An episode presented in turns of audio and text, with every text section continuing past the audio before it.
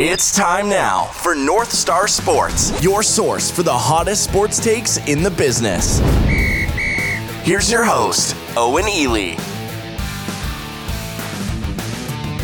Hello, everyone, and welcome to North Star Sports. I'm your host, Owen Ely. You can follow me on Twitter at Owen Ely MN. You also can follow North Star Sports on Twitter at North Star MIN. Be sure to check out our website at northstarsports.media. And welcome to the show, everyone. We got a great one for you today here on this Tuesday, October 27th, as we look to recap UFC 254 Khabib versus Gaethje, which of course took place on Saturday, October 24th at the Flash Forum on Yas Island, Abu Dhabi. And uh, man, good to be back with you guys. A lot to talk about on this show. A lot of housekeeping to get to before we, uh, you know, get into our recap. But man, what a very, very eventful weekend. That was that was fun all around. Uh, you know, from from a UFC standpoint, uh, from a drama standpoint, which we'll get into, and and you know, from a North Star Sports uh, perspective, you know, this was this was really fun. Obviously, it was the first round of the October World Grand Prix. Um, a lot of drama even within that. You know, no drama here on the mailman's part as he defeats the fireman. I want to say 58 54. Um, you know, not even close. The mailman, you know, he always delivers. You know what I mean? And he delivered, uh, you know, an ass whooping. You know, in this in this legendary tournament, and you know, I mean, what can you expect from the mailman? You know, he he just delivers. You know what I mean? And uh, you know, we look at the other side of the bracket here. excuse me. And uh, a lot of drama, a lot of drama. You know, a lot of people said that uh, you know the the western part of the bracket. I guess I guess we don't have the the sides of it named. But you know, you look at you look at the West, and you know that was really tough. You know, the the only two people who have who have ever been champions were were on that side of the bracket with me and and, and the fireman. And you know, a lot of people said that that right side is pretty weak. You know, it was Reagan Hooverman who was coming off of a title loss a few weeks ago, and it was Captain. It was Captain making his debut, and uh, of course, uh, Captain's a fucking dog. Uh, he is a Chihuahua who actually made the picks. Captain actually made those picks. Um, he picked the fighters. Uh, we did we did it with treats in different hands, um, and you know, Captain Captain made those picks, and uh, they tied. They tied. Reagan and Captain tied. Reagan tied with a dog. Um, I, I want to say it was 55 55. Um, so, you know, not a great look for the hound dog. Pretty good look for the actual dog, the literal underdog. And man, Captain's fucking good at picks, dude, because I think he was down by two points heading into that final round. This motherfucking Chihuahua picks Khabib submission round two and fucking scores a 10-8 round and fucking ties it. I I shit a brick when I saw that. You know, I was like, I don't know. When Captain made those picks, I was like, mm, submitting Gaethje. I, I mean, I don't know. It's possible, but round two so early. But Captain actually fucking aced the fucking title fight. He fucking aced it. So that's very impressive. I mean, that was. I'm not gonna say it was gonna be a clear cut Reagan Hooverman victory because he, he, was only up by two points, but two points is a lot. I mean, to, to close that gap, you have to have a, a pretty good pick. And this fucking dog picked Khabib round two submission. So then, of course, it goes to a draw, but then we found out later that, um, you know, Captain uh, Breaking News, uh, he, he had too many peanut butter treats in his system. He had too many. Uh, he, he's like the Jon Jones. He had too many picograms of peanut butter in his system, and uh, it's still going to go down as a draw. But Reagan Hooverman's advancing to the final, so I'll take on Reagan Hooverman in the finals. And um, yeah, Captain, he's going to get fined by the uh, North Star Sports uh, Athletic Commission. He's going to get fined three rawhides, three rawhides, which it's a big deal and it's not really. Captain goes through rawhides quicker than any dog I've ever seen, but he does love rawhide, so that that is going to hit him right where it matters. You talk about like, oh, the the Raiders or the Titans are breaking uh, protocol for for COVID in the NFL and they get fined like a quarter of a million dollars. Eh, you start finding draft picks, the, the teams will care, and you know you start finding Chihuahuas, they're rawhides you know, they're gonna fucking care. So I, I hope uh, I hope this is the last time that Captain cheats. I've heard that he's filing a motion to appeal with North Star Sports to try to get himself back into the tournament, and uh, we'll see how that goes. Uh, the appeal I think is coming up on uh, Wednesday, so I guess a little more than a day from now. Um, so yeah, well, we'll see how that goes. Maybe Captain goes back into the tournament and takes on Drew. Um, that would be interesting. I mean, they got a, they got a battle for the bronze medal match because we are doing medals. Um, so basically, everybody gets a medal except for the loser in in the consolation. I mean, you know, you just lose.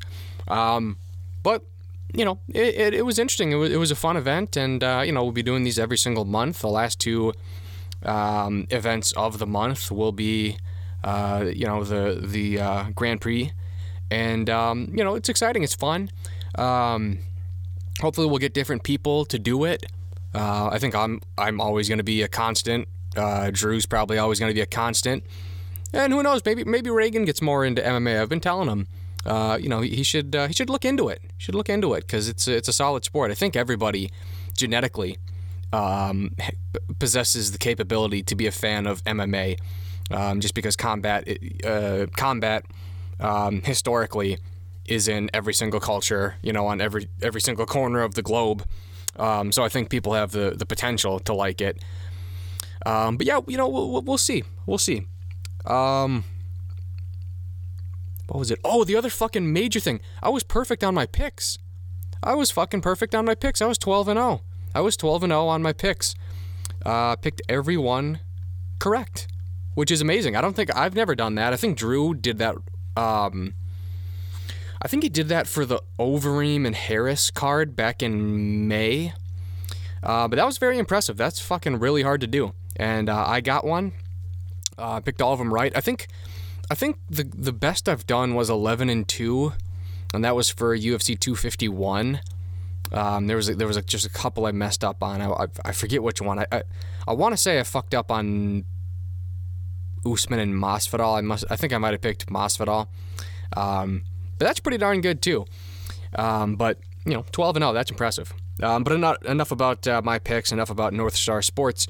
Uh, let's get into the recap here. So, obviously, in the main event of the evening, uh, we had the unification of the lightweight belt. Um, it was a submission via triangle choke from Khabib Nurmagomedov on Justin Gaethje. Um, obviously, the big storyline here is uh, immediately following the conclusion of the fight, uh, Khabib retired, and um, I, I, guess I'll talk briefly about the fight. But I, am so much more fascinated and, and, and interesting, and I, I, feel like most people probably are, by the Khabib retirement. So just a little bit um, stylistically about the fight. I thought I thought Khabib won the first round, and I, and I don't think anybody would deny that. But I was very impressed by actually Justin Gaethje in that first round because I think that's if you well if you were going to beat Khabib because evidently nobody will ever fight him again, so you can't say when someone fights Khabib.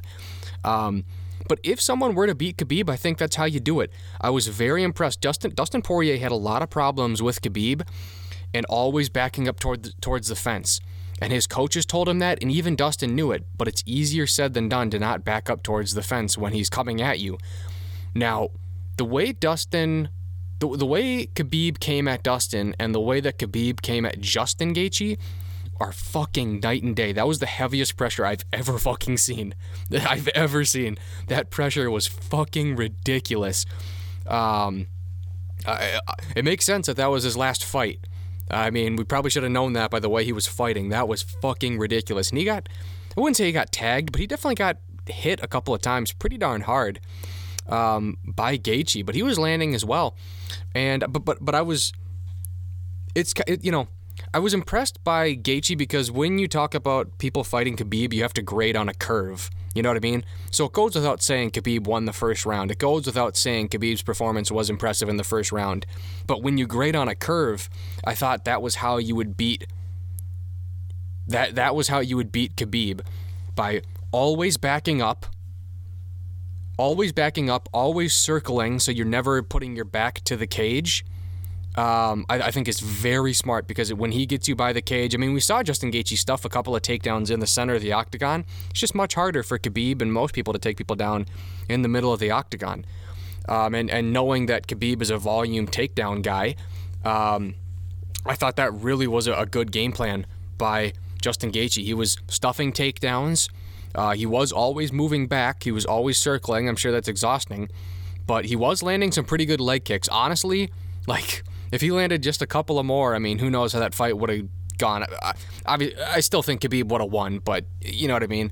It was a good strategy. It, honestly, it was a very good strategy by Justin Gaethje, and he was landing some some strikes. I think that's how you have to beat Khabib, unless you're just a fucking freak of a wrestler, which I don't think exists in the lightweight division uh, to, to the caliber of um, Khabib. But th- that's just how you got to do it, man. That's how you got to do it. And uh, I was surprised. I was surprised that he, he got choked out. And that was an interesting anecdote from Daniel Cormier talking about how uh, Khabib was going to go for uh, an, armbar, but Justin's parents were there and he didn't want to injure him. So he went with a triangle so that there would be no lasting damage. I think that just speaks to the fucking dominance of Khabib to even consider that. Like most people, if they see a submission, you know, it, it would just kind of go like, oh, there's a submission. Let me take this and finish the fight right away. But he's so fucking good. Uh, I can go through the Rolodex of, decks of. I don't like this submission. Oh, I can't do this submission because of this. Oh, I'll do this. Like, uh, just a tremendous, tremendous performance by Khabib. Um, it's it's an interesting discussion, and maybe I'll do a follow up video on something like this as I take a sip of some uh, bubbly water. Ah, that's good stuff. Um, but maybe I'll do a follow up vi- follow up video because I think it probably needs addressing. But um, it's an interesting talking point about where does Khabib fit all time, and I think that's a tough discussion. And I think I saw. I don't want to be a Khabib hater, and, and you know what I mean. So don't fucking get your undies in a bunch. But like I, we have a tendency to overreact when stuff happens. So I saw a lot of people saying, "Well, Khabib's the greatest of all time. He's the greatest of all time." No, he's not. Khabib is not the greatest of all time.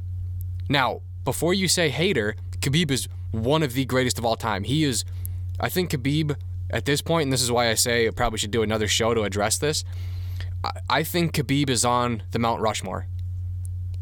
And I want people to realize how impressive it is to be on the Mount Rushmore so that when when I say he's not the greatest of all time, people don't think I'm hating.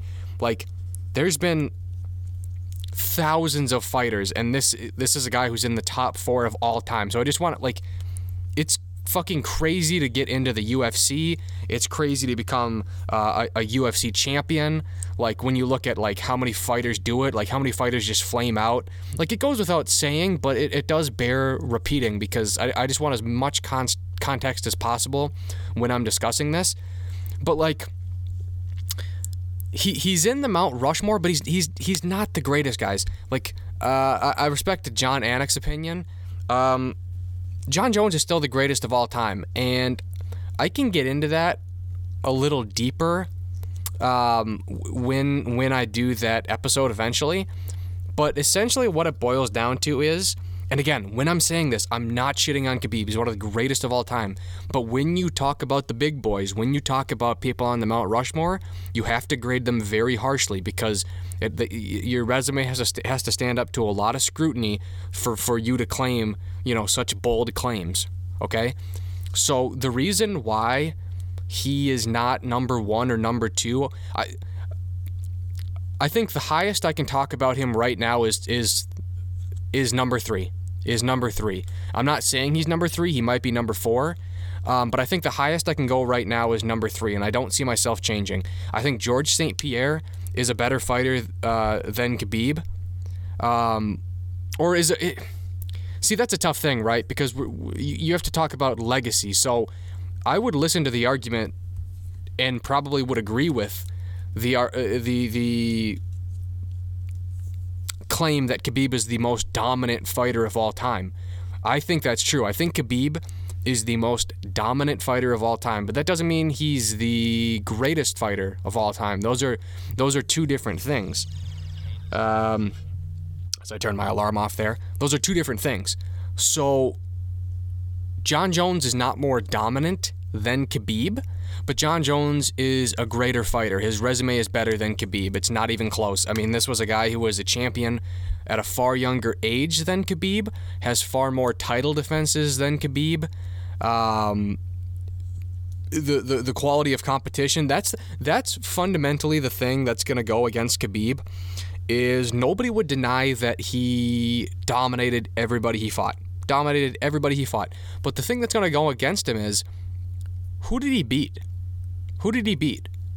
He beat a lot of great guys. He has a resume that's better than a lot of fighters. Again, I'm going to say it over and over again. But when you talk about the big boys, when you talk about the greatest of all time, why is Fedor not the greatest heavyweight of all time?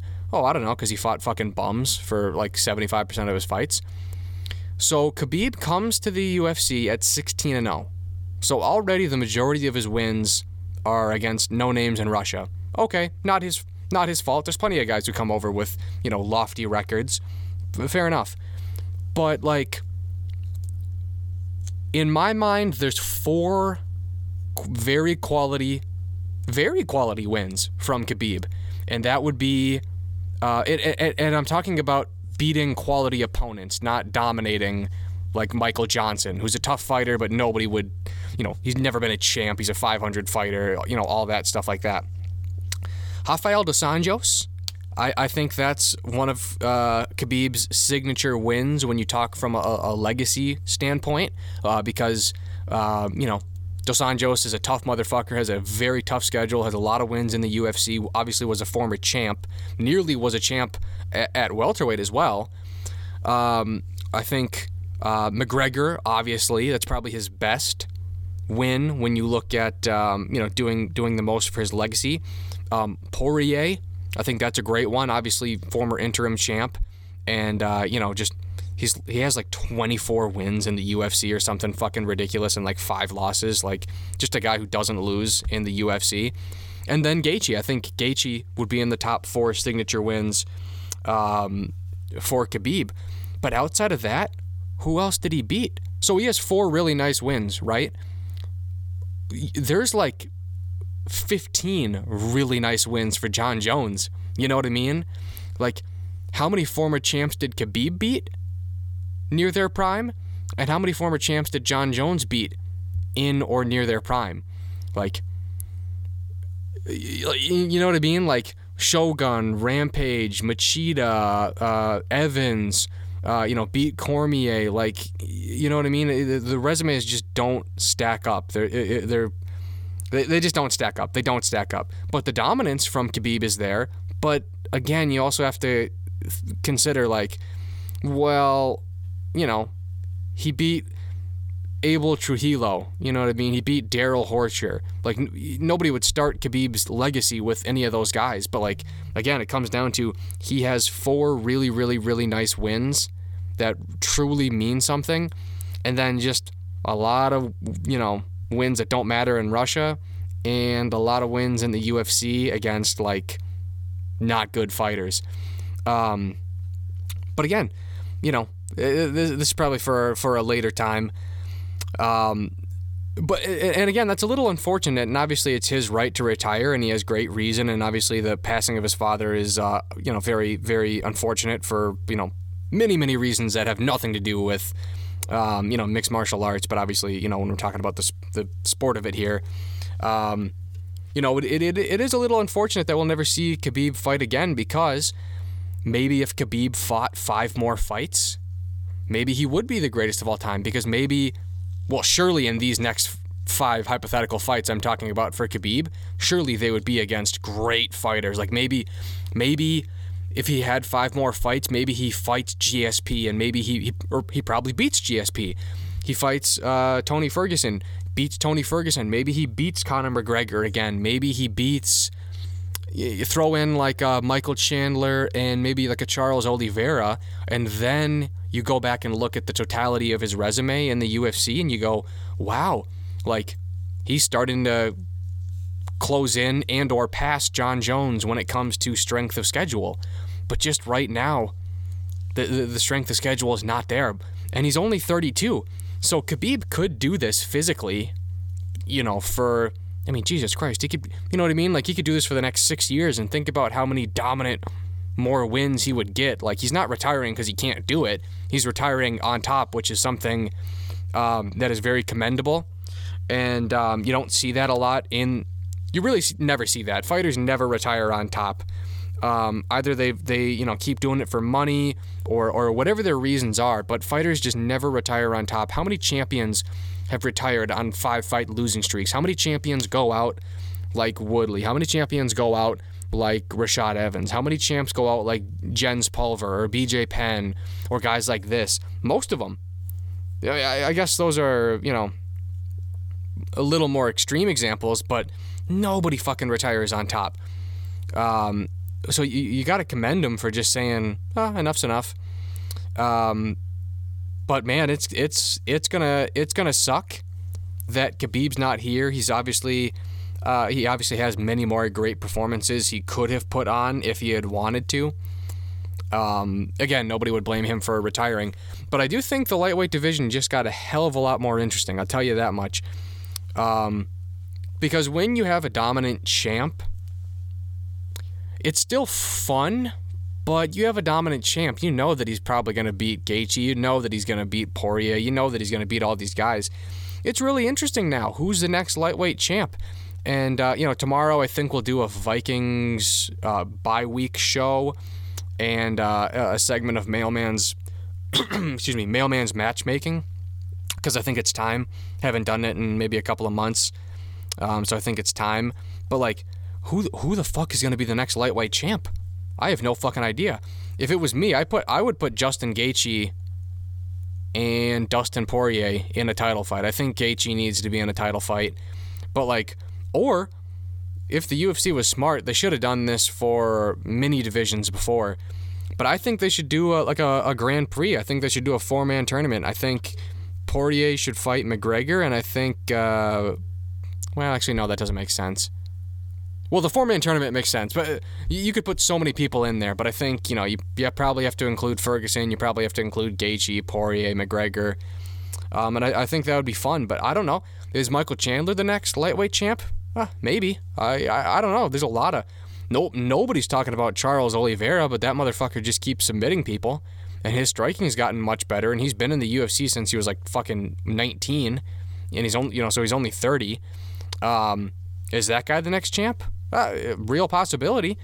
So uh, things just got a lot more interesting with the retirement of uh, Khabib, but uh, the sport definitely will not be the same. Uh, that's for sure. So uh, shout out to Khabib.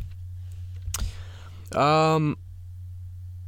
Oh, sure. And then um, rankings wise. So, rankings, um, obviously, we updated our rankings. I wanted to get to that very quickly. Um, so, we do have Khabib still as the lightweight champ. I want to see him get officially removed from the UFC before I take him down. Um, obviously, Gaethje moves from interim champ back to the number one uh, contender. And uh, pound for pound, uh, we moved Khabib from two to one. I think Khabib has earned it. He is the number one guy pound for pound. Um, he is the most dominant fighter uh, in the UFC right now and over the last couple of years. So, um, yeah, we, we put Khabib there as the uh, number one on the pound for pound. Uh, Johnny Bones moves down a spot to um, number two. Um, yeah, so that was that for the that was that for the rankings there.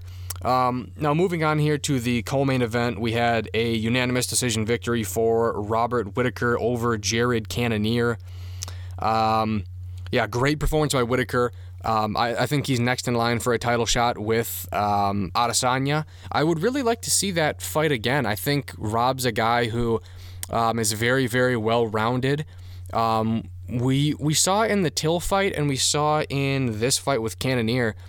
Um, he he does have takedowns. Now in both of those fights, he didn't really hold either of his opponents down, but it's it's another thing to throw at your opponent. I'd love to see that against Adesanya, um, because we haven't really seen fighters look to take him down.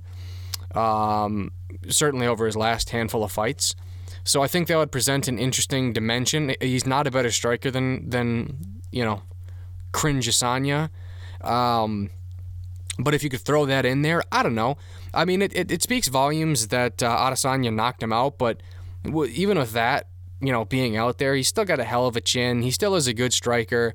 Um, you still can beat him up pretty badly. I mean, he could fight on no kneecaps like he did with um, Romero. So, you know, you beat two of the top guys.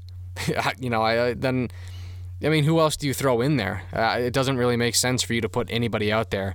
Um, other than that, I think that'd be a huge fight, and the timetables probably work um, in the favor of the UFC having fans, maybe doing this fight down in Australia or New Zealand. Um, and, and, trying to work on something like that. But, you know, this was a great performance by Robert Whitaker. Um, real dominant. I have no fucking idea how that was a 29 28. Um, that was a clear cut 30 27 in my mind. Um, Whitaker won every round. Now, some rounds were closer than others. Um, the third round was, was pretty darn interesting um, just because uh, Whitaker hurts him pretty badly in the first third of that final round. Um, and then Cannonier kind of clips him, and then the fight finishes with, you know, Whitaker, uh, you know, nearly finishing Cannonier. So, um, it was an interesting run from uh, you know, the, the Crystal Boy.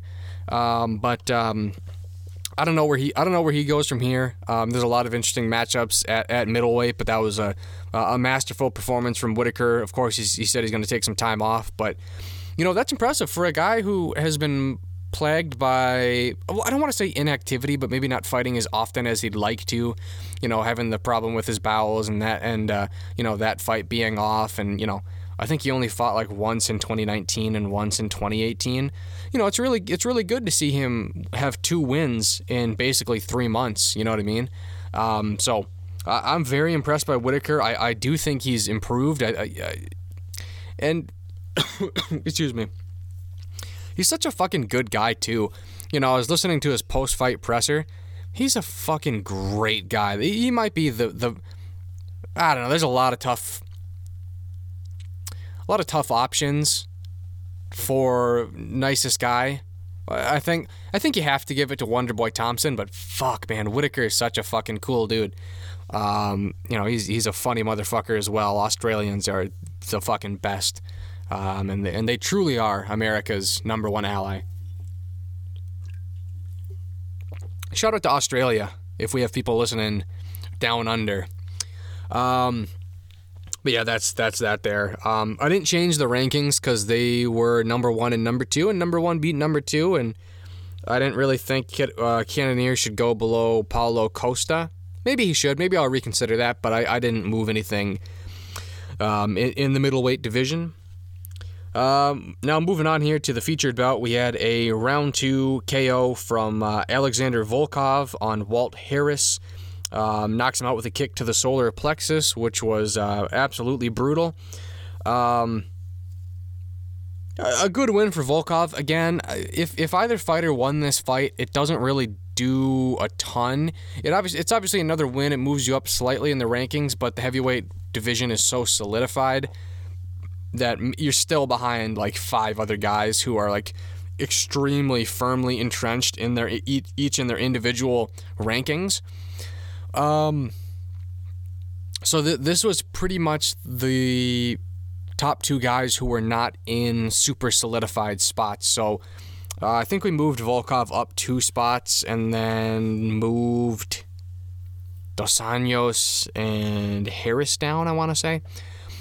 Um, tough loss for Harris. I don't know what to make of him. I'm, I'm always fascinated by people with uh, serious power, and I thought he did look good at, at points um, in this fight, but he just did a lot of fighting with zombie arms, just his hands up. Um, it really seemed like he was the smaller fighter, which which he was, but it, it, it seemed amplified. It, it really seemed like it was like a six foot one fighter against a six foot seven fighter, and not a six five fighter against a six seven fighter. I mean, I don't know. Whenever your hands are up in the air and just that, that's what people who have no idea what they're doing when they fight do when they get in a fight. Like I just have my arms both outstretched and just kind of waving around to stop anything that comes my way. Now, obviously, Harris knows how to fight, but it's not really uh, a good sign to to see that. I, you know, I don't know. I don't know what this guy's cap is, um, and I, I, don't know what's next for either of these guys, to be honest. But um, it was uh, kind of a weird finish, but uh, a good finish, especially when you look back on replay for Volkov. Uh, moving on here, we had an 18 second knockout from Phil Hawes on Jacob Malkoun. Um, not a whole lot to say on that. Absolutely fucking brutal. Just vicious. I mean, that was one of the first punches that he landed. Uh, I, I, I did find it weird that we had a 4 0 fucking prospect on the main card uh, of a huge, of a historic pay per view. I have no fucking idea why he was on there, other than he's the training partner of Robert Whittaker. But uh, he, he probably should train some more because uh, you don't you don't see a lot of 4 0 fighters in the UFC for a reason. It's because uh, hey, you, are probably not ready, and uh, definitely was not ready. Um, good for Phil Hawes. People will know his name. That was that was a knockout that people will remember. All right, moving on here. We had a uh, round two submission via a rear naked choke from Lauren Murphy on Lilia Shakirova. Um, good win for Murphy extends the winning streak. It, you know, it, it's not going to do anything for her rankings wise, at least when it comes to North Star Sports. We did not move her up or move her down. Um, but it's, it's another paycheck. It's it's uh, her um, uh, pay per view debut on, on a main card. So, you know, it's good to see her get a win in a high profile spot, even if it's against an opponent that nobody knows who they are. In fairness, not a lot of people know who Lauren Murphy is, but uh, you know she's still there at number five or uh, number six for North Star Sports. And uh, I mean, a win's never going to hurt you. Obviously, uh, it was supposed to be Cynthia Calvillo, and um, if she beat Calvillo, then maybe you can talk about a title fight. I mean, that would have been a win over a very highly ranked opponent, but you know, people fall out and uh, you know that sucks. But I really liked her her call out. I loved it. It was short. It was succinct. It, there was no corniness like uh, Ben Rothwell. It was sincere. It was I want a title fight. The next time I step in the octagon will be for a title fight, and the next time I walk out of the octagon, I'll have the belt. Um, I don't believe any of that. I don't think she's next in line for a title fight, nor do I believe whoever she fights that she'll uh, walk out with a belt. Um, but I really like it. That was that was how you do callouts. That was how you do callouts. You, if you go out there and this, this is corroborated by Uncle Chael, who's obviously the master, and and and you know, basically everything that I would parrot about uh, promotion and callouts would be from Uncle Chael, because you know this guy's the master. But you know, if you go out there and you say I don't care who I fight, or or you don't have a, a name and you're not setting up this eyeball time, this airtime right now with what you're going to do in the future, your performance is already in the past, so nobody gives a shit about that. It's all about the future. If you don't set that up, that's just such a fucking disheartening waste of time to go out there and say, well, I'll have to go back home and reevaluate and we'll, we'll see what's next. Okay, so you don't care. And if you don't care, I don't care. If you don't care, the fans do not care. You have to care for the fans to care at a minimum. And even if you care, that doesn't mean the fans will care. But certainly, if the fans care, you'll have to care. And uh, so I, I, like that. That was exactly what you do. A lot of people could learn uh, a lot about uh, calling people out just from that, you know, little 30 second exchange. I, I really like that.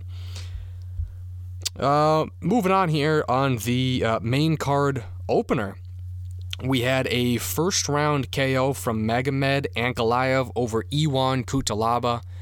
Finally, Jesus Lord, we finally can get over this fucking fight. The fight that never should have happened in the first place, the fight that never should have been booked the second time, the third time, or the fourth time. But we finally got it, and thank fuck it's over. And this is why we didn't have to book the fight because we know Ankalaev is the far better fighter, and he knocked Ion Cutelaba into fucking Pluto. That was a that was a thunderous knockout. It was so fast. It was so forceful, and the follow up was fucking vicious too. I think the referee might have had a little Mario Yamasaki in him or some Steve Mazzagatti in him because uh, probably could have stopped. Probably could have stopped that a couple of punches sooner, there, buddy, because uh, Cutelaba was dazed, and then he was getting peppered. Uh, and then he was getting his head bounced up and down on the fucking canvas. I mean, it's a bang bang thing, and it's not like Cutelaba was getting his head pounded into the ground for 15 seconds and it was stopped, but like, holy shit, like, okay, once his head starts bobbing up and down, well, we, we probably could stop it on that specific punch right there. We don't need two or three more follow ups. Um, but yeah, the doorknob licker got knocked out. Um, good for Ankalaev, and and one of the things that um, you know the the uh, post fight show hit on that I talked about in in the pre fight show um, was Ankalaev in his UFC debut got choked out at the 14 minute and 59 second mark in that fight versus Paul Craig. Okay, so if he never got choked out in that fight, and there was no controversy with the Ion Cutelaba fight, or actually forget that, forget the forget the, forget the Cutelaba fight. But if he was six and zero oh in the UFC, which actually five and zero oh in the UFC, which he would have been um, if he hadn't lost to Paul Craig, this guy's probably like in the top seven, and we're like seriously talking about him getting a title shot. Like he's right up there with like a Yuri Prochazka or you know uh, uh, Alexander Rakic. Um, you know, but, but that loss sent set him back a little bit. And this stupid fucking repeated booking of him with Cutelaba um, set him back like eight months. Um, but now now he gets through both of those and he keeps racking up wins. I, I would really fast track a guy like this. I, I really want to see what this guy's made of. Um, I, I don't think we've seen his his ceiling um, certainly. And, you know, I don't know. I, I, I would really fast track him. So I think, well, I can pull up the rankings here. I want to say we have him at 12. Yep, so we have him at 12 in the light heavyweight division. I would really like to see him. So Anthony Smith has a fight.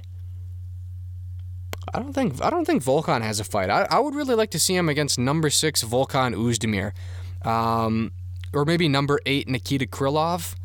Um, I, you know, I, I really want. I want this guy to get a top ten opponent, and and not not in even within that. I don't want it to be number ten. I don't want it to be number ten. Um, so I, am very curious. I mean, this is a guy. Listen, nobody, nobody thought Jan Blachowicz would be the fucking light heavyweight champion, and I think it would be a little disrespectful to him to say that, that, that this division is wide open, although it's certainly more wide open than when Jon Jones was champ. But, like, it is a little bit wide open, you know what I mean? Like, Santos is a tough fighter, Teixeira's on the rise, so is Rakic. What does Prochazka bring?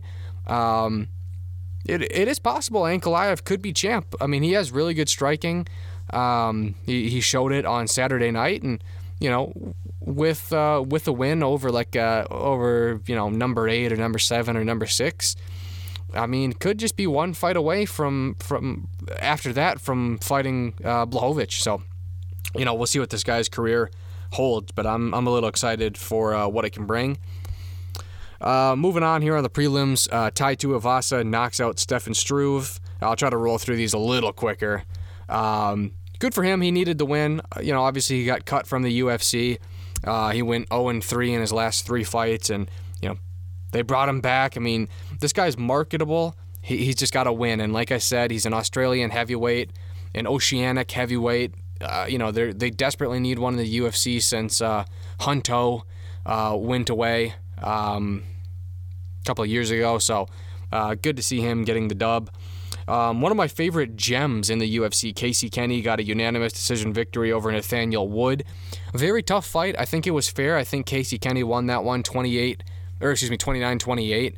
Um, I don't think Wood won that fight, although it was close. Certainly was not a fucking robbery, you fucking crybabies. It definitely was not a robbery. Any fight you even slightly disagree with is not a robbery even if Wood won that fight, I wouldn't say it was a robbery. I'd just say, ah, I guess we disagree on um, scoring. But uh, yeah, good for Casey Kenney. That guy, uh, I think, will be doing some. I don't want to say I don't want to say big things because that makes it seem like you know, wow, I'm re- I'm really behind this guy. But like he'll be doing some things. He'll be doing some ranked things um, pretty soon. Um, had a great debut from Shavkat Rakhmonov on Alex uh, Oliveira, who missed weight pretty significantly. Um, good for him. He's from Kazakhstan, glorious Kazakhstan. Uh, my wife. Uh, and that's about my only commentary on uh, on that. Man, I fucking love Borat. I gotta go back and watch Borat. That's a great movie. I know the new one came out.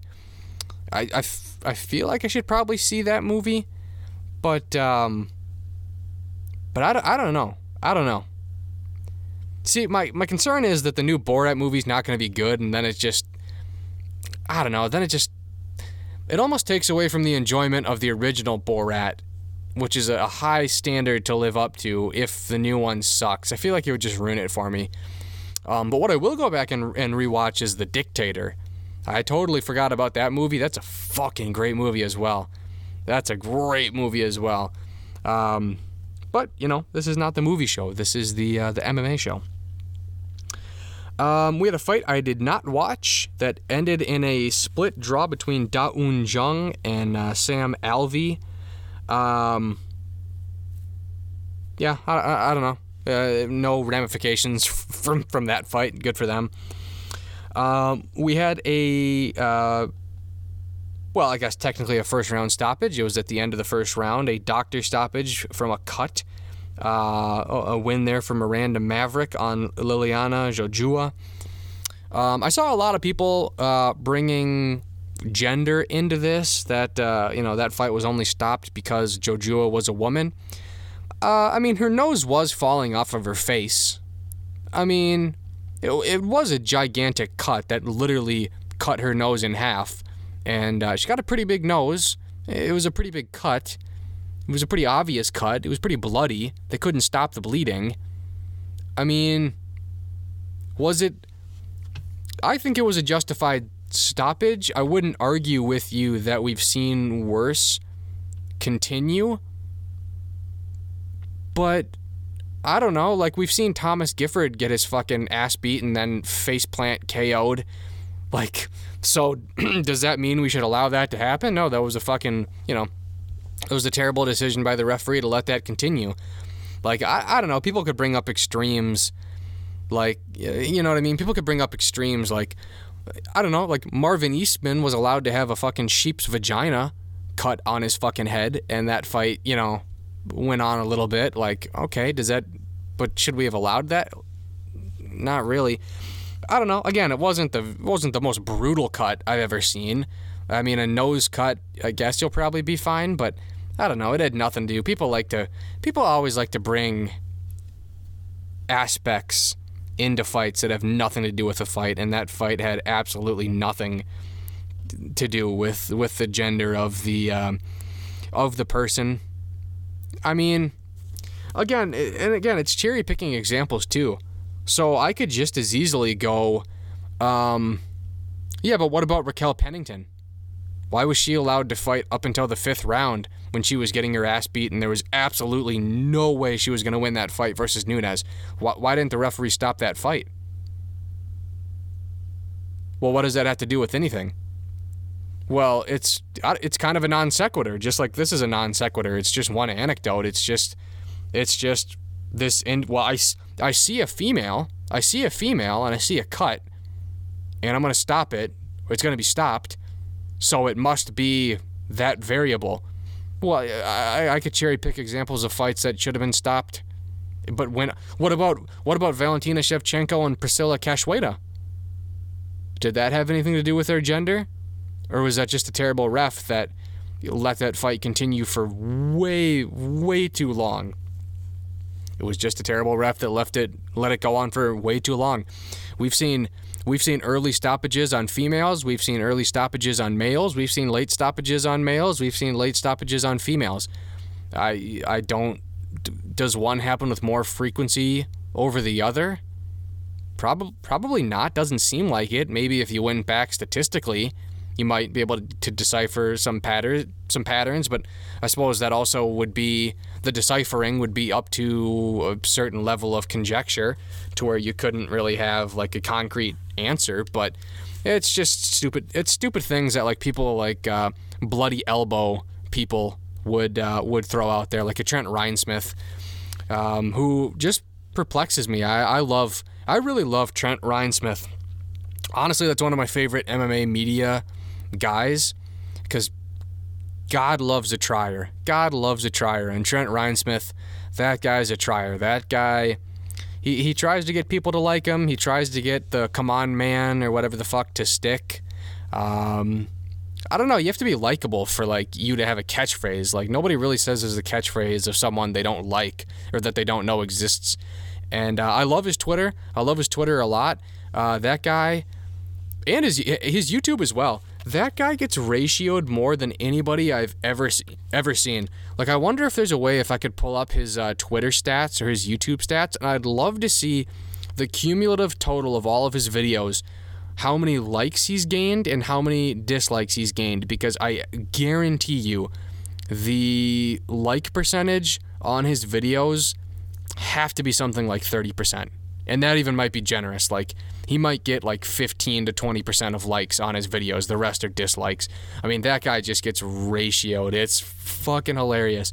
And that's the type of uh, that's the type of guy who's giving uh, journalism a good name. Uh, that's the type of guy who's um, giving journalism and, and MMA, MMA media a good name. Uh, you know, quality guy like uh, Trent Reinsmith, who uh, only has negative things to say. Oddly, that's kind of weird. How uh, you know, I don't know. I don't, I don't, I don't ever listen to anybody who is solely negative. I mean, I think negativity and uh, you know always pointing out problems is uh, is really cheap. I think anybody anybody could do that. Anybody could just be negative and find faults um, you know, maybe, maybe, well, not with him, but, um, you know, anybody could find faults. You know what I mean? But uh, yeah, the guy's a douche, and uh, you know, I figured I'd mention that because uh, doesn't seem like a very uh, likable guy. Um, yeah, that was quite the fucking tangent. But yeah, that that fight was a legitimate stoppage. Not the greatest stoppage I've ever seen, but um, perfectly legitimate. And uh, we also uh, had on the prelim opener a submission via an armbar from Yoel Alvarez on Alexander Yakovlev. Um, did not get to see that one. Um, I was I was a little too busy um, uh, sleeping. I was a little too busy sleeping because I um, I I did not forget that it was an early start time, but uh, something in my head made me forget that there's prelims. So like they were talking about the the early start time, and obviously the early start time was for the main card, and I was like, oh okay, 2 p.m. All right, I can be up by 2 p.m. And then I totally fucking forgot. Oh yeah, there's these things called uh, prelims, and uh, they also exist, and they uh, happen before the main card, and uh, they oftentimes take a long time, and uh, yeah, so I slept in until like 11 and uh, missed the first two fights, but good for Yoel Alvarez. Uh, he missed weight, which uh, people are not going to like, but uh, good for him. Good for him. All right, so with that, uh, we'll wrap it up here. Again, you can check out our updated uh, rankings at northstarsports.media.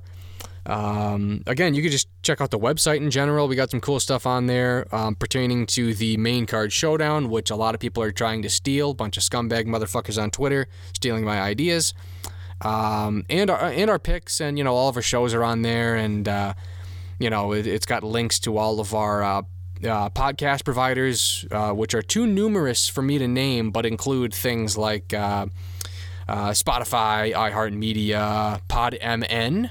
Um, Apple Podcast, Google Podcast. I mean, really anywhere there's a, a podcast to be listened to, um, we're probably on there. Except for Alexa, we don't put shit on that because I don't like I don't I don't like well, I like Amazon the service.